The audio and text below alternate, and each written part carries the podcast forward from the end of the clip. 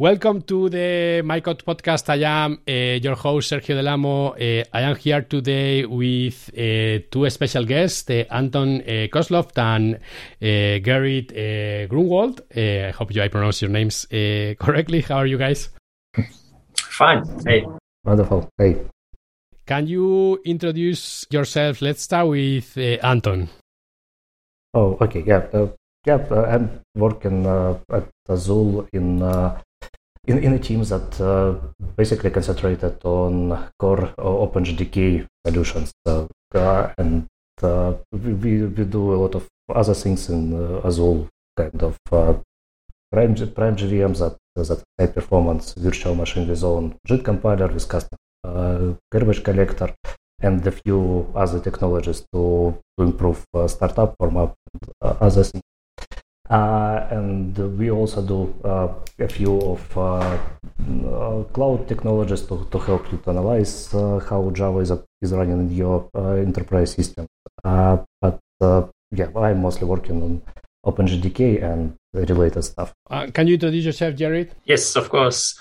My name is Gerrit Grunwald. I'm working for Azul as a senior developer advocate, meaning mainly creating content for websites and sessions at conferences. I think that's also the way we met, right? In Barcelona, if I'm right. Correct, yeah. And it's mainly about all things we do, like Anton mentioned. So not only the stuff we talk about today, but also other things. Many people, including me, will probably know Azul from their JDK distribution, but what does Azul as a company does? Yes, first of all, we build JDKs based on OpenJDK. So that's one thing. And you can get a free build of OpenJDK, which is named Zulu Core, from the Azul website for free, and use it in production if you like. No problem. Then we offer support for this Zulu distribution. Therefore, you have to pay, which is much cheaper than the Oracle stuff, but in principle the same. And on the other hand, we also provide the so-called CPU and PSU updates for this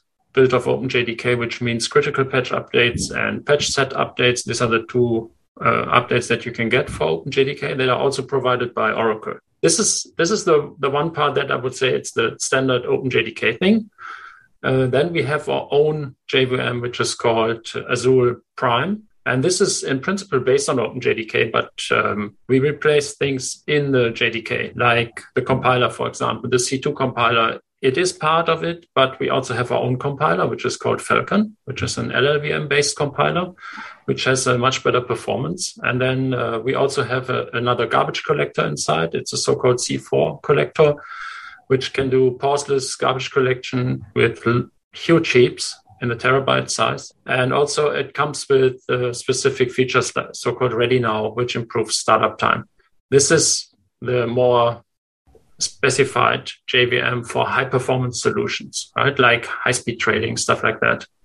And then in addition to that, we also have something called Intelligent Cloud, where we have features like the Azul vulnerability detection, which is something like you might know products like Snyk. They do vulnerability detection on your machine or maybe on your GitHub repository, but nothing is really available that can do this in production. So we bake that into the JVM. So that means because the JVM knows exactly what it runs, right? So it knows exactly what classes to load and what jars open, which classes in the jars are running, and so on. So it calls to a web service, to the Intelligence Cloud, and asks for, let's say, checks for vulnerabilities. We have a catalog there with all the available vulnerabilities. And so we know exactly if this library uses that class and if it's vulnerable or not, and can give you feedback. So that's the big difference to the other tools that are available on the market, because they can just scan the libraries and see, oh, there is a library that uses this vulnerable thing, but it's not sure if it's really used. You might use a library, but you don't use all the classes in the library, right? So this is the difference here. And then there's also something called Cloud Native Compiler, where we have a compiler grid, let's say, in the cloud that does it's using our high-speed JVM compiler to run optimized code as much as possible. And then you have local instances and that can just put the compilation into the cloud. Once it was compiled in the cloud, it can directly get the optimized code from the cloud instead of compiling it locally, and that saves a lot of time.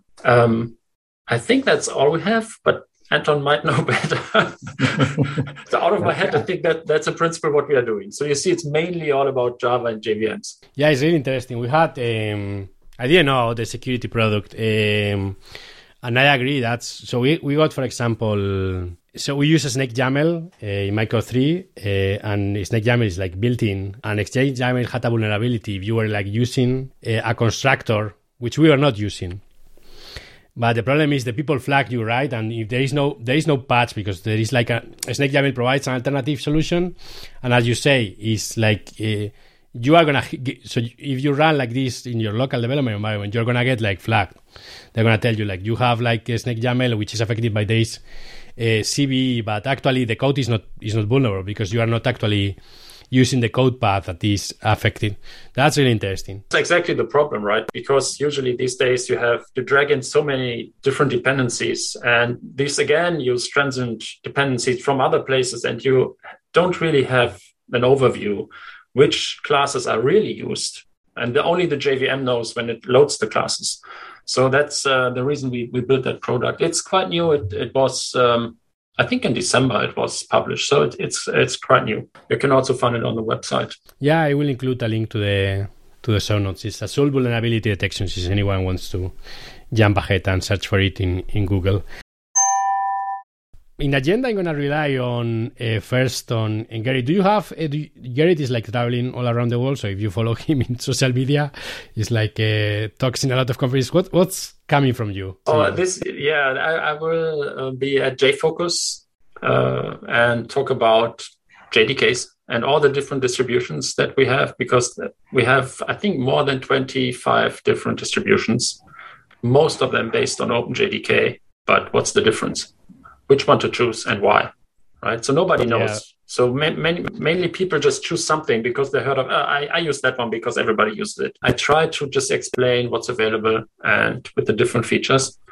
And then there's another session I will do this year is about security for developers, but not really in deep because I'm a developer. I'm not a security expert. And it's more or less explaining to myself what is needed as a developer to know about security, right? And why it's important to know something at least. And these are the two sessions I propose to a lot of conferences. So we will see. I don't know where else I will go. Right now, we are recording this a little bit in advance of publication, which is we are recording this on January 25th. And right now it's like call for paper deadline craziness, so there is like a lot of call for papers closing the 31st of January and first weeks of February, so I am in the same situation as Gerrit, like trying not to miss too many call for papers deadlines and then waiting, and crossing fingers.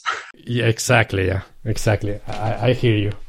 We have an event on February the 16th. We have the first 2023 Micronaut Foundation Town Hall. It's an online event. It's free. Please attend and stay on top of what's coming with Micronaut 4. We have also an in-person talk in the Oracle offices in Madrid by Álvaro Sánchez Mariscal. It's about... Kubernetes Micronaut and implementing Kubernetes operators with the Micronaut framework. So that's talking Spanish in person in Madrid, again in the Oracle offices. So hope to see you in the Micronaut Town Hall this Thursday. And if you are in Madrid, hopefully we can see each other on the 23rd for Álvaro's talk.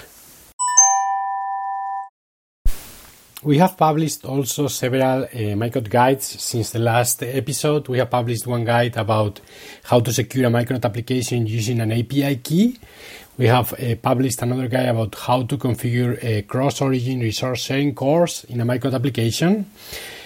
Moreover, we have a guide which is very related to today's topic, which is building a Docker image of your Micronaut application, and in that guide, we saw how to build a Docker image of a Micronaut application which uses Micronaut CRaC with Docker build CRaC. So If after the episode you think CRaC is interesting, please check out that guide and get started with CRaC.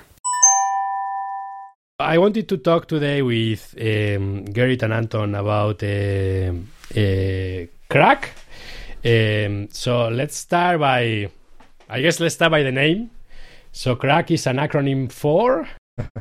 Okay, well, let me do that. CRaC stands for Coordinated Restore at Checkpoint. And a lot of confusing terms maybe just in the explanation. So we probably need kind of a big overview what can be improved in Java world and how we are going to do that.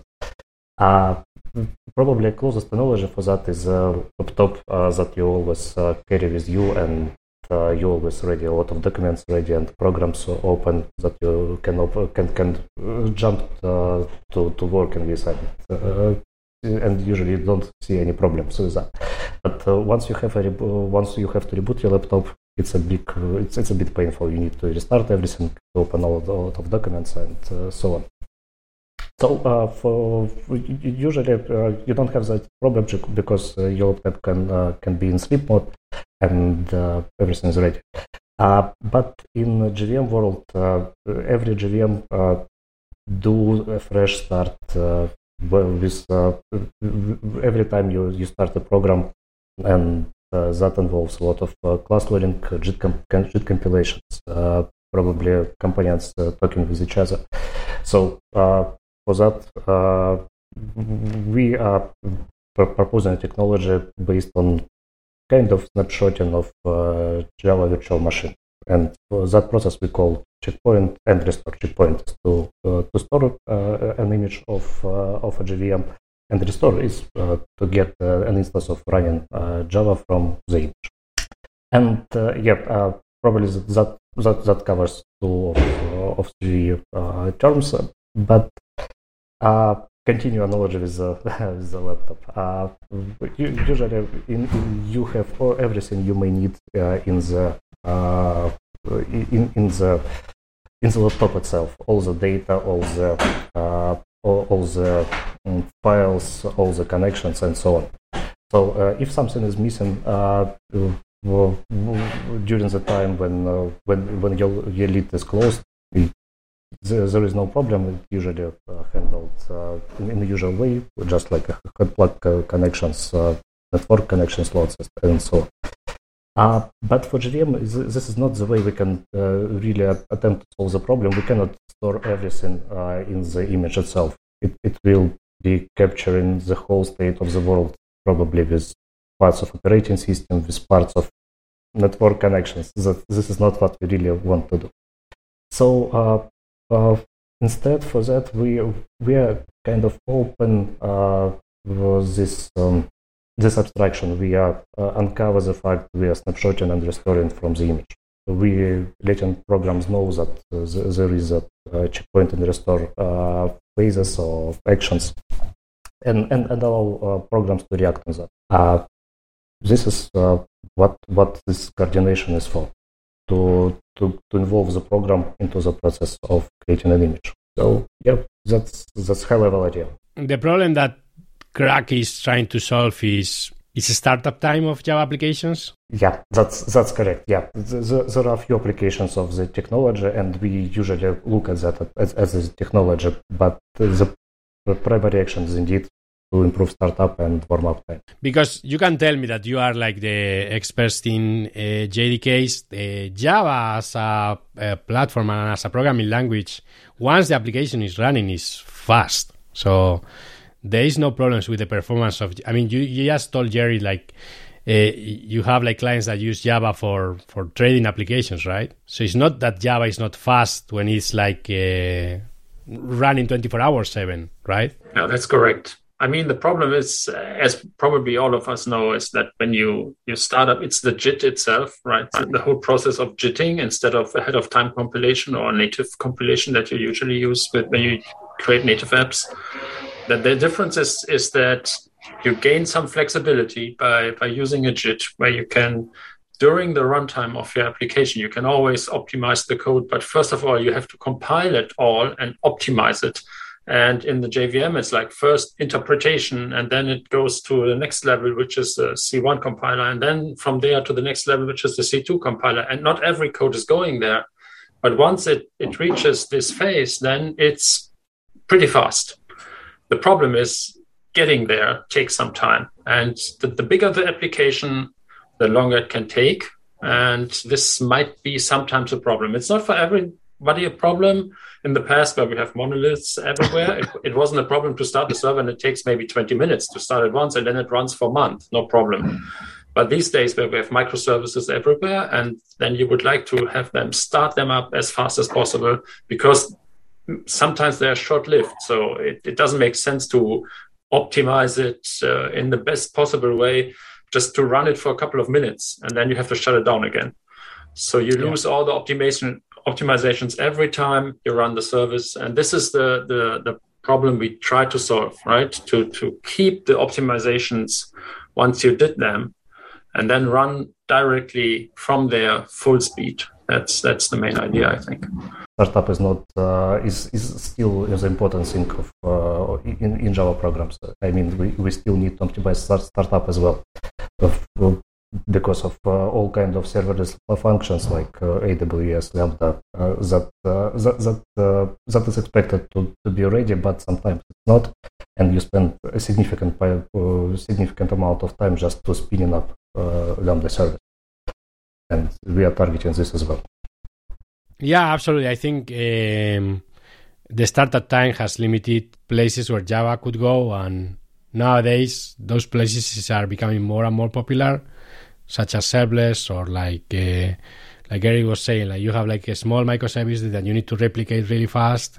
So yeah, absolutely. I think that Java can serve monoliths and microservices and serverless functions. That's great, at least for us Java programmers, so we can keep using Java everywhere. So the laptop analogy, I think, is great.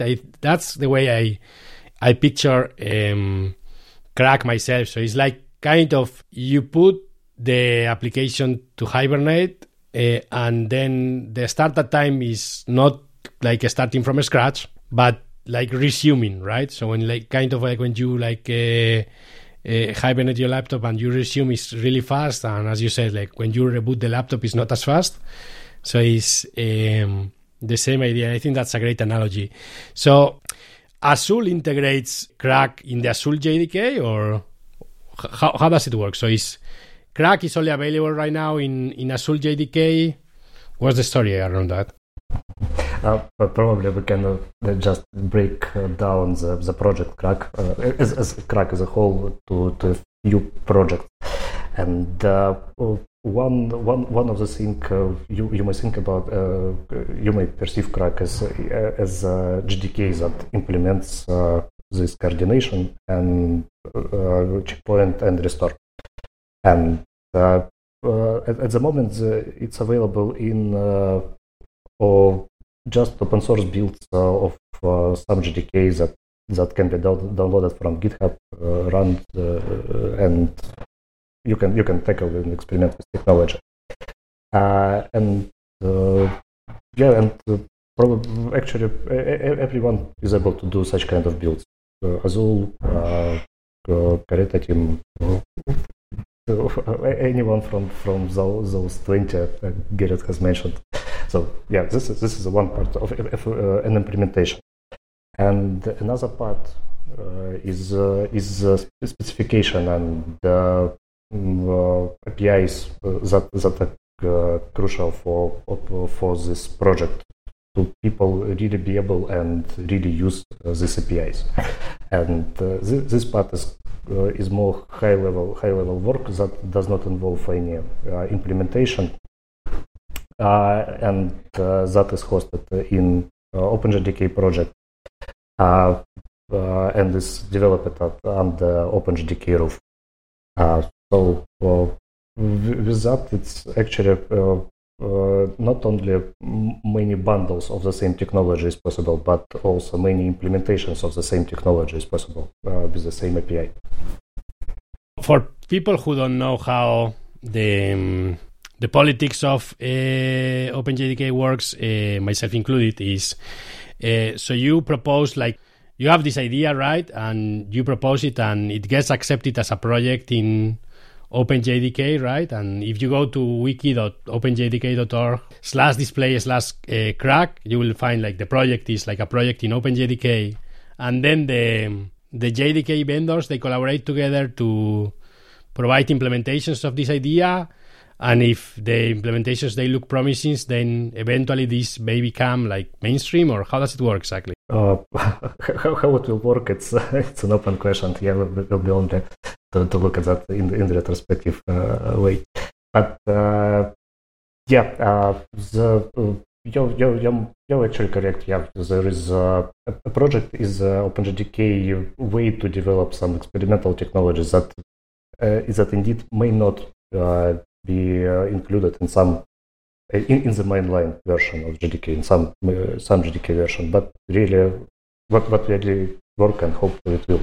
But anyway, right, there is a project, a development branch, when we collaborate with many folks, including Amazon, Red Hat, and to get this right, to get API working in a way it is expected, to get implementation to do what is reasonable in limitations, in some constraints, and so on.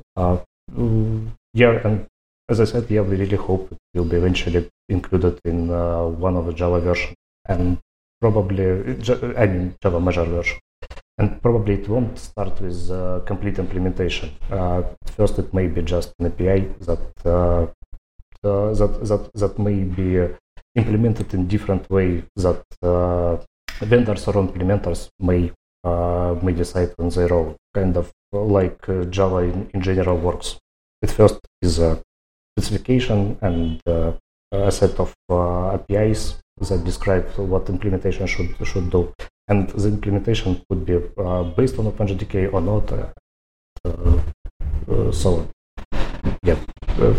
During the time, we will start with APIs and implementation, and then we'll see.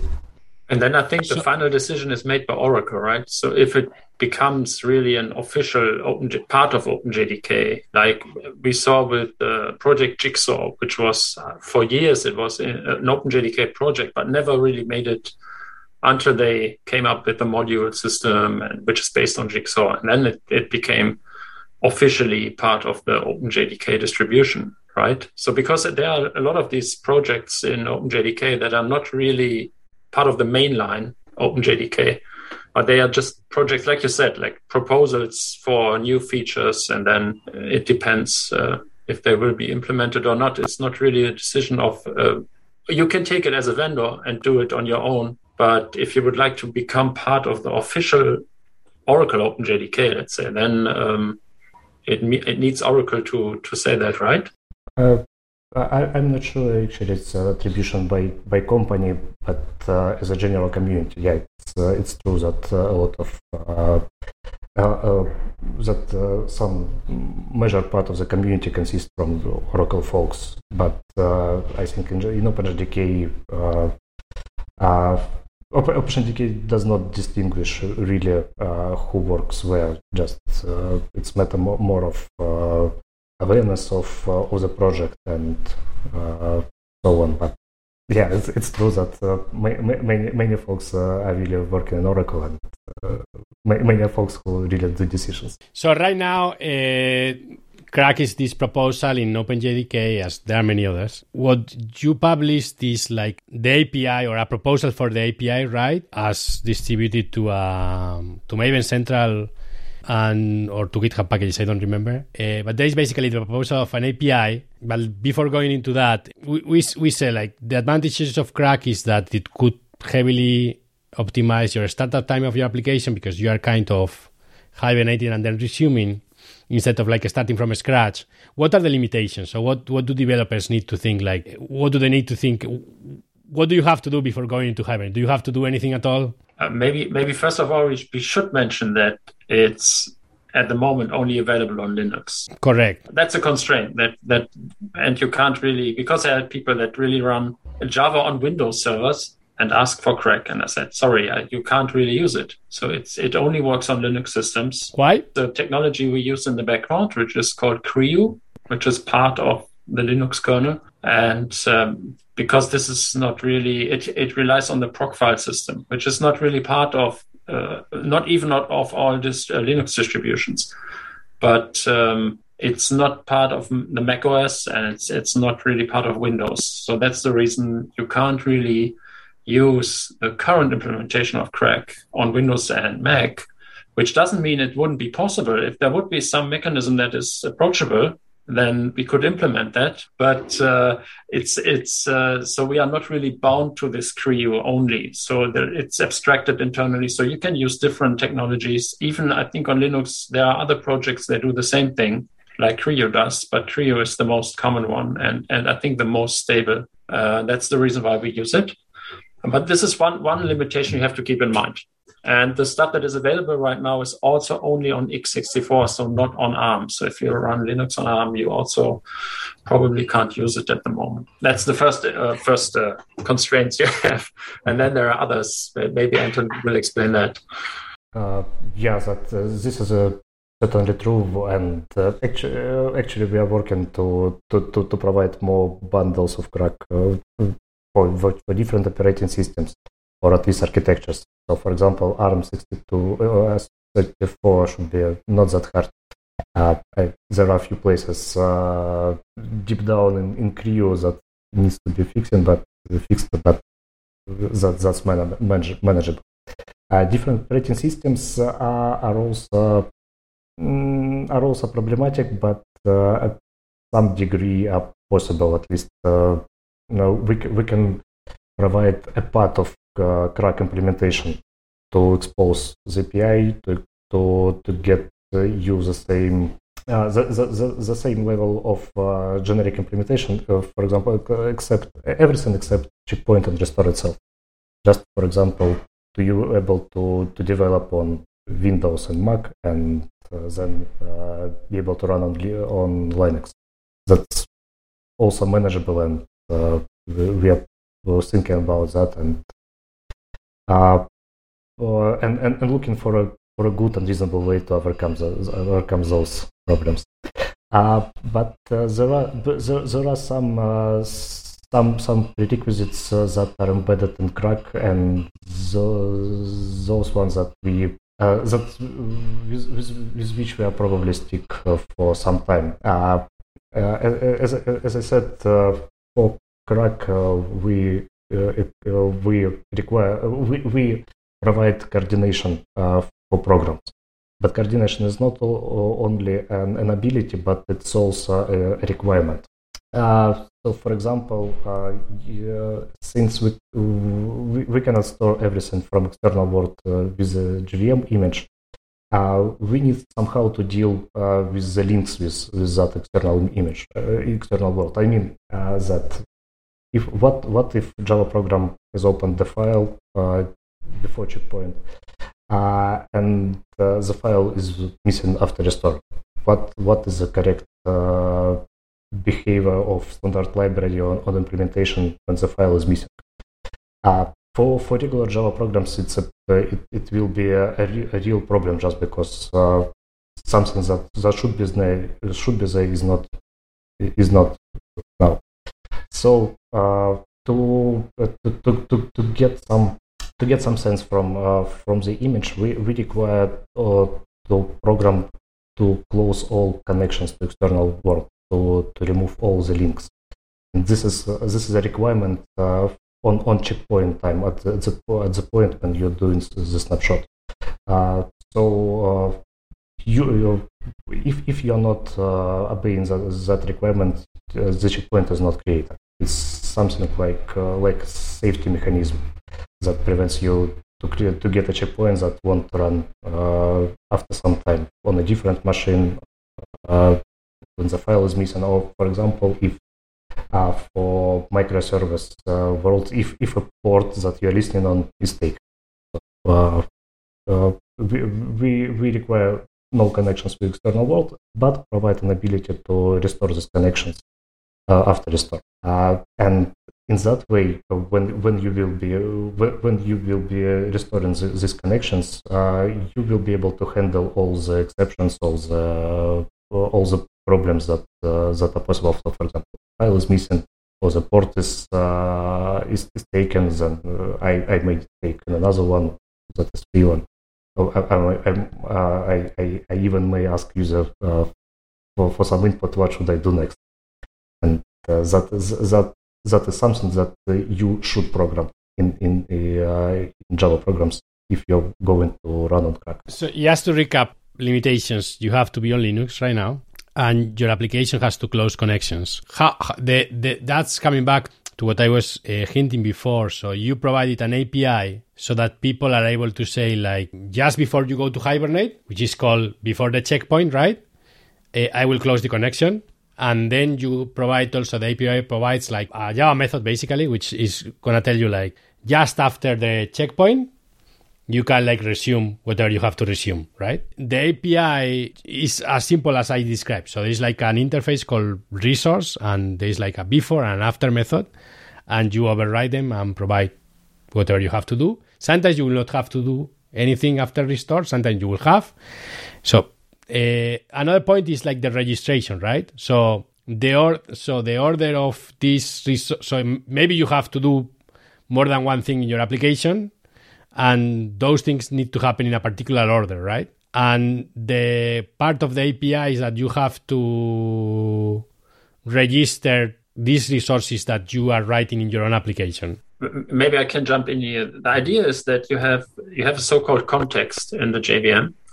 And then you have this interface that the API provides, which is called resource. And this interface you implement in all the classes where you have resources like external connections to the external world. And that means you implement the interface in that classes, and then you override the methods before checkpoint and after restore and do the stuff you have to do.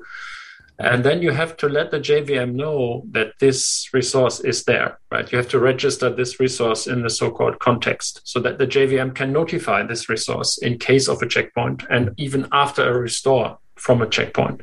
That's the main idea of this registering, because if you don't do it, then the JVM doesn't know. Just implementing the interface is not enough, because then you have it implemented, that's fine. But in case of a checkpoint, the JVM does nothing because it doesn't know of this resource. So you register it at the context, and the JVM will let the resource know, now is a checkpoint. It will call the before checkpoint method and so on. And after the restore is the same. So that's the stuff you need to do, exactly. And it's a static call on I think core.get global context, and then you get the context where you can register the resources. And as you mentioned already, the order might be important, right? So you might have a resource open like a database, which is used by another resource. So the database has to be open first, the database connection. That means if you close the resources, you do that in the reverse order you registered them. And if you restore them, you do that in the same order as you register them. So to make sure that everything is always in the correct order in terms of the resources, how they are registered. That's the idea. I hope that was correct, Anton. Yeah, certainly. I usually read the Java docs we have written for that to do that correct. One thing maybe worth mentioning is that you are free actually to implement context as you like. So you may decide the order. You may implement random order for some reason for house testing, for example. So I saw CRaC in a talk by Gerrit in JVC and Conf, and we had already been aware of the technology before and wanted to see how we could integrate into the framework. So what I would like to tell the people listening to the podcast is how can you use this nowadays in Micronaut? What we did is the following. So the API that Gerrit just described, it's published as any other dependency that you can install in your application. So you just have to add a dependency in your application. You could do the steps that Gerrit described. So you could create a class, implement this interface called resource, and then register manually those resources in the CRaC context. What we have done so if you go to docs.micro.io, you will find we have a dependency called micro.crack. everything that I am going to try to explain in audio format should be there in words and probably much better explained. So what we have done is, so when you are working with Micronaut, 99% of the time, you are creating singletons in your application, right?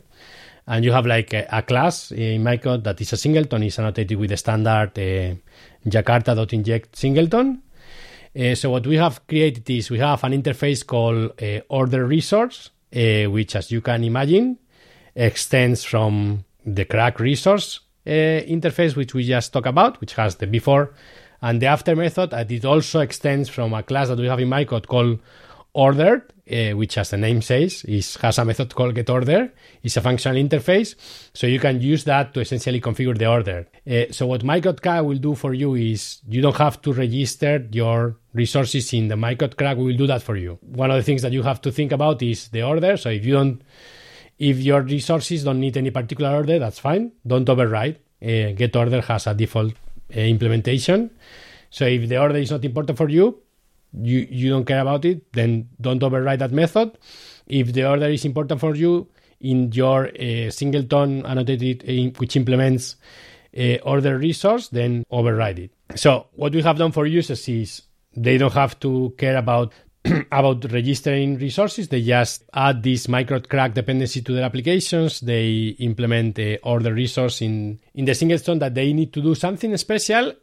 Sometimes you will not have to do anything, because what we are doing in the library is we are providing resources for you. So, for example, right now, if you have a Micronaut application which uses Netty, we have a resource already in Micronaut CRaC which will take care of doing the necessary work to be able to close Netty and start netting properly. So we do that for you. If you are using, for example, Micronaut Data JDBC with a connection pool such as Hikari, that works out of the box. So you just add Micronaut CRaC, and so you could have nowadays, today, as we are recording this, you can have like a Micronaut application with the Netty runtime, using typical persistent with Micronaut data, with a repository pattern, using Hikari, which is probably one of the most common connection pools that Micronaut users use, and that will work automatically for you. We are working on providing integrations with other integrations. So the Micronaut framework has many integrations. We will have like around 50 modules or even 60 modules. So, for example, today I was like checking our Gitter community, and there was like a user who wanted to use Micronaut CRaC with Redis, and apparently it's not working. So probably we have to do something to work properly with Redis. So the goal for us is that this is transparent for you. You as a framework developer as a framework user, you don't have to do anything unless you have anything custom, and you have to close any connection custom, but. For most things, this should work out of the box without you needing to even create a resource for you. What else are we doing? So in Micronaut, we have one. So I told you that 99% of the time you will be using singletons, but we have other scopes as other dependency injection engines, as you can imagine. So we have the prototype scope, but we have another scope which I think for CRaC is quite interesting, which is the add refreshable. So if you have a class, a singleton that sometimes you have to shut down and recreate, we have an annotation called add refreshable. And there are two ways that typically you can refresh those singletons. One is publishing a refresh event internally in your code. Another one is you sometimes people expose an endpoint. So Micronaut endpoints for you coming from a Spring background is similar to the Spring Boot actuators, so same idea.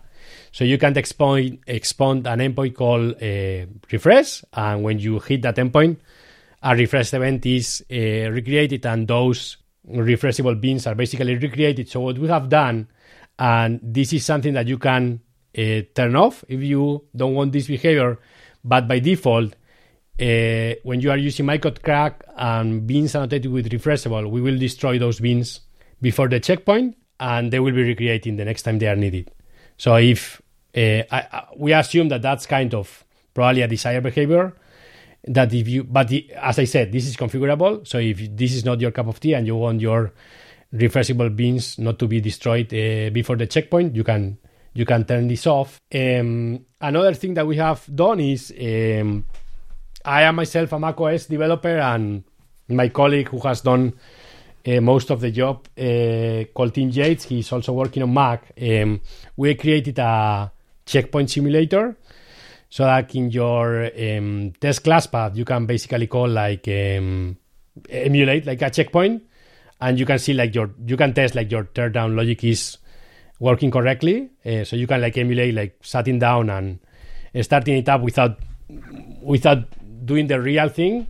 But for this kind of, when you really have to write your own resources, this can be helpful to have like a test. So do we have like the context emulator? But the most interesting thing and that we have in place is, so Micronaut is build agnostic. We support both Maven and Gradle, and you may be listening to this podcast and you may be thinking, okay, Sergio, but how can I try this for real? Is so we both our build tools, they provide different packaging options, right? So let's talk with Gradle, but with Maven is the same. So with Gradle, you can, for example, you can have a Micronaut application and you can generate a fat jar and run it, right? With jar minus jar. So you just generate a Gradle shadow jar, you generate a fat jar, and you execute it. That's a runnable jar. Another way that you can do, and that's typical, and it's becoming more typical nowadays, is you want to generate basically like a Docker image of your application and run the Docker image. And we have different flavors there, right? One of the flavors is same scenario. You just want to run a fat jar, but within a Docker image, and essentially what we will do is we will build the fat jar inside the Docker image, and the entry point will be just jar minus jar, right? Another scenario is, and for that we have like a Gradle task, which is called Docker build, and we have like a Maven packaging, which is equivalent. I think Maven package by default defaults to building like a fat jar. Maven package minus D packaging equals Docker will generate a Docker image of your Micronaut application with Maven. We have also for GraalVM. So Micronaut has a great integration with GraalVM. So if you want to generate a native executable of your application, you can do Gradle native compile, and that will generate like a native executable for your operating system. So that could be, for example, from macOS. But most of the times, your servers are running on Linux, right? So you don't want like a native executable for macOS. So typically what people will do is they will do like something like Gradle Docker build native. And what that will do is that will essentially incite a Linux. So it will incite a Linux. It will install Gradle Community Edition. It will install the native image component, and it will basically generate the native executable, and the entry point of your Docker image will be the native executable, right?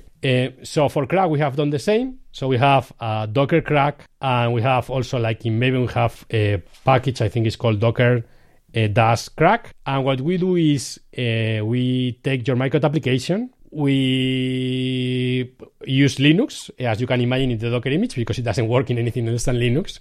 We install the Azul JDK, we generate a fat jar of the Micronaut application, we run it, so we do jar minus jar, and then we checkpoint it, and we give an extra option, which is we checkpoint it, and then when you run the Docker image, the basically the entry point is going to be the restoration of the checkpoint, right?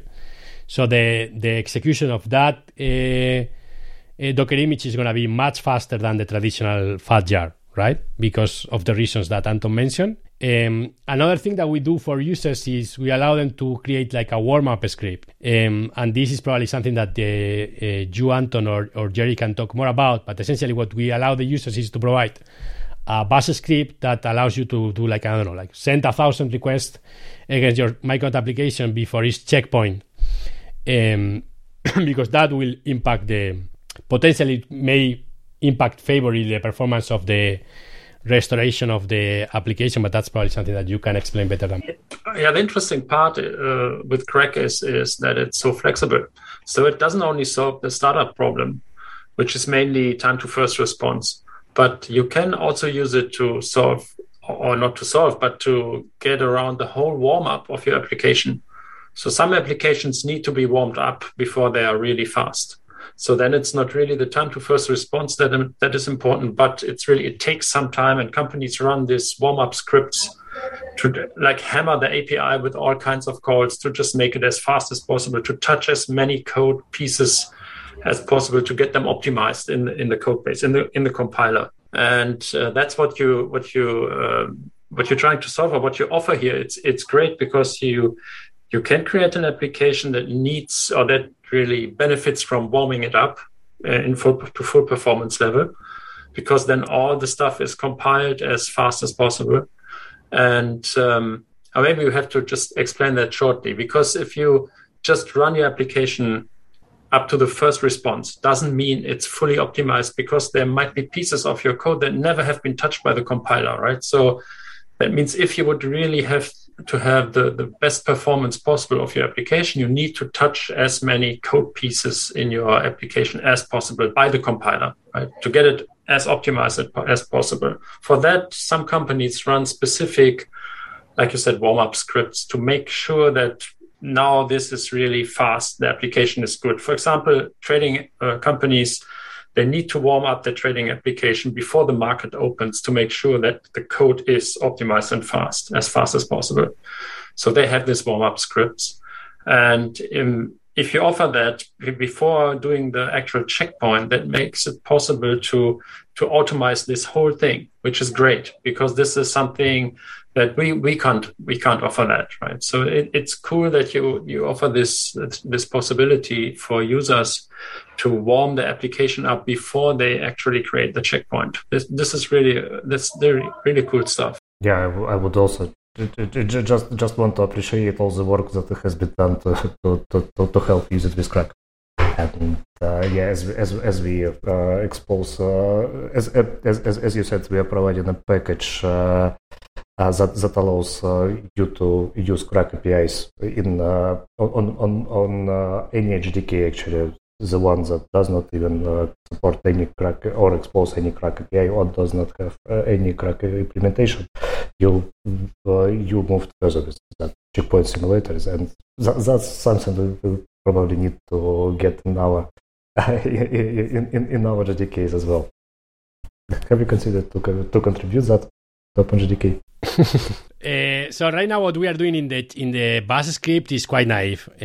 So as you can imagine, we don't know what the users' applications are. So by default, our warm-up script, I believe, just does a curl request and localhost 8080 to the root path. But as you said, if you know your application, right, tweak the warm-up script, call as many of your code paths as you can. That could help. So you are going to see a lot of improvements without providing any warm-up script. So what I encourage people to do is we are going to publish a Micronaut guide showing how they can measure the performance improvements of like the same Micronaut application with the different packaging scenarios that we described. Check it for yourself with your project. I think you're going to see like a much faster startup time without doing any warm-up script. But if you go the extra mile, both our Maven and Gradle plugins should provide you like an easy entry point to do that. And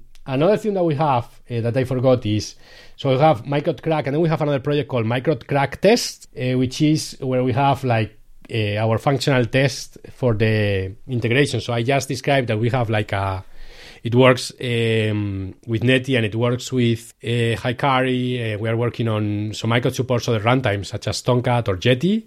So we are trying to work with other. Basically, our goal is that Micronaut CRaC works with all the integration that we have. So it doesn't matter the technology that you are using. In an ideal world, us, the framework developers, should take care of doing the work for you of creating those resources that need to do the necessary work. And for you as a developer should be transparent. So if you are hitting you are trying Micronaut CRaC and you are hitting any limitations, please let us know. Or if you have any feedback, please let us know. But we are really excited. I am really excited about CRaC and what's possible. I think this is another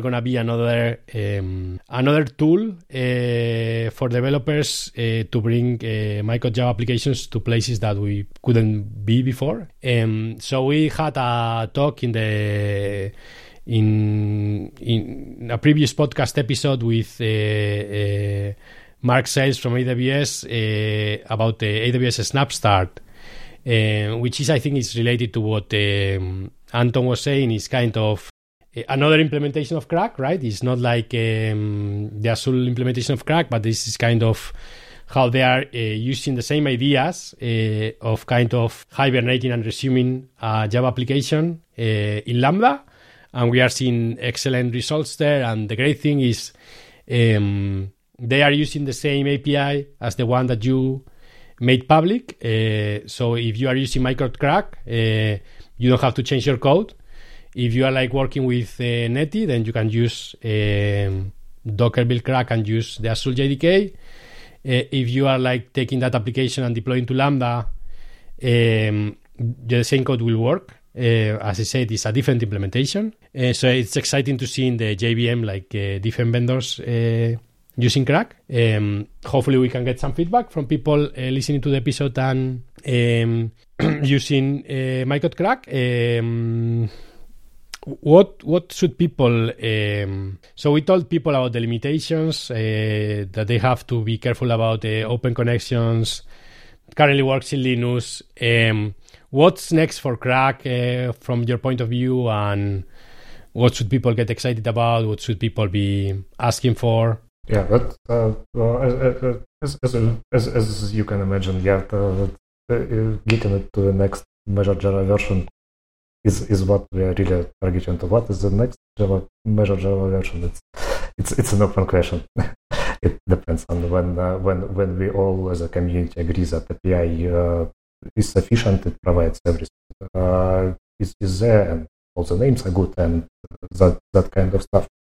And from the implementation point of view, we have few things that will not be covered by API changes, that purely internal changes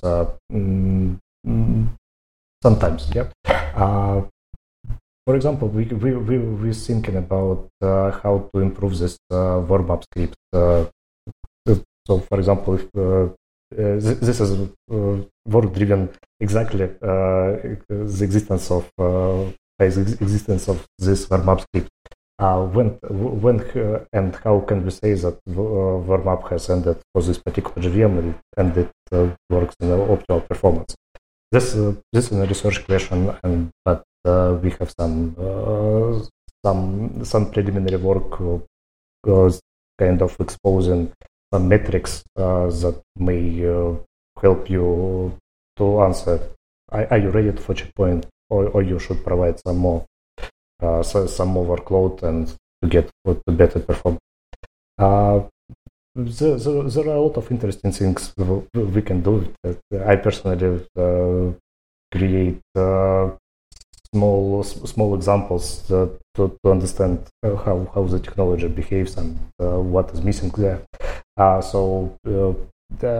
see some spots for missing tooling, but yeah, probably I should let you to explore the technology and ask to allow you to ask for some tooling to compare our feelings, what is missing and what should be implemented next. Yeah, but definitely we are going in many directions: API improvements, implementation, and in ecosystem. And you guys doing really great, and I really excited and impressed of the work that you have done. I see it really helpful, very important for technology like CRaC to start off. So my God is always, we are like always trying to like be fast with a good developer experience. And we have done a lot of work on kind of like build time optimizations and things like that. And yeah, this is kind of another, as you said, this is another a tool for developers, and quite excited about it. Do you have anything else that you would like to point on your side, Gerrit? I just would like to point people to try it out if possible. So we need as many input as possible. So because we just provide the feature or the thing itself, but we don't know really how it will be used by users in the end. So that means always when I do a session about CRaC, then people ask, but can I do this? Can I do that? And I only can say, test it. We need this feedback because you have ideas. We just provide the tool, but you use it, right? And we need the feedback from you if something fails or not. It might be the same for Micronaut. So you need people to test that actually in applications. And then they come back with feedback like the Redis guy and say, oh, it doesn't work. So then you know where you have to work on. And this is the same for us. So people should just use it and try it out. At GitHub/CRaC, you will find it, and then you can just start from there. This is the only thing I would like to ask for. We forgot. So you have like a GitHub organization called CRaC. So you go to github.com/CRaC. That's the GitHub organization. You will see like when we were working the integration, that was really helpful to us because you had like some examples about how to kind of do the things that we are right now doing in our build tools. Please try it out. It's really, really easy. So it's really to... I will include a link in the show notes, but we added like, so MyCode Launch is our project generator. So if you go to launch.mycode.io, we have like a button called features. Go there, select CRaC. You will see like CRaC, it says preview, but actually we released already like a GA version of the module. Click generate project, go and do like Docker CRaC. And if you select it, you select maybe do like package Docker CRaC, and you will have like your first MyCode application checkpoint in hopefully in seconds. So try it out, please. I see many scenarios, as Jerry was saying. I see like people using like container as a service solutions such as AWS Fargate. This would work fantastic, or in Google Cloud Run. That should work really, really well as well. So, please use it. Please give us feedback, and hopefully we can, given that feedback, we can create more documentation and more tutorials about how to use it and keep improving our integration. But excited, and thank you both for taking the time to talk to me today. Anything else that you would like to point before we wrap up? No. No. From my end, I'm gonna thank the sponsors before I forget. So many thanks to the MyCode Foundation sponsors for sponsoring the MyCode Foundation, which is a foundation which helps not just develop but also promote the framework. So kind of what Gerrit and myself do, a lot of advocacy. So we have corporate and community sponsors. We have Object Computing, which is an ambassador sponsor of the MyCode Foundation, MicroStream, where we have also like an integration with MicroStream, which is a really exciting persistent technology on the JVM. MicroStream is a silver sponsor of the MyCode Foundation. We have the people from Safari.net, from Visor Games, HiveNQ. Those are bronze sponsors of the MyCode Foundation. Oracle is an engineering partner of the MyCode Foundation. And Gradle Enterprise and JetBrains, who are tools partners of the foundation. Many, many thanks to all of them. Without the sponsors, the foundation will not be possible, and my job will not be possible. So many thanks to all of them. And many thanks also to the community sponsors, to individuals that sponsor the foundation. And again, thanks to Azul for borrowing me, Anton and Gary today to talk to me. Thanks for listening to the podcast, and we see each other soon, hopefully. Thank you. Thank you.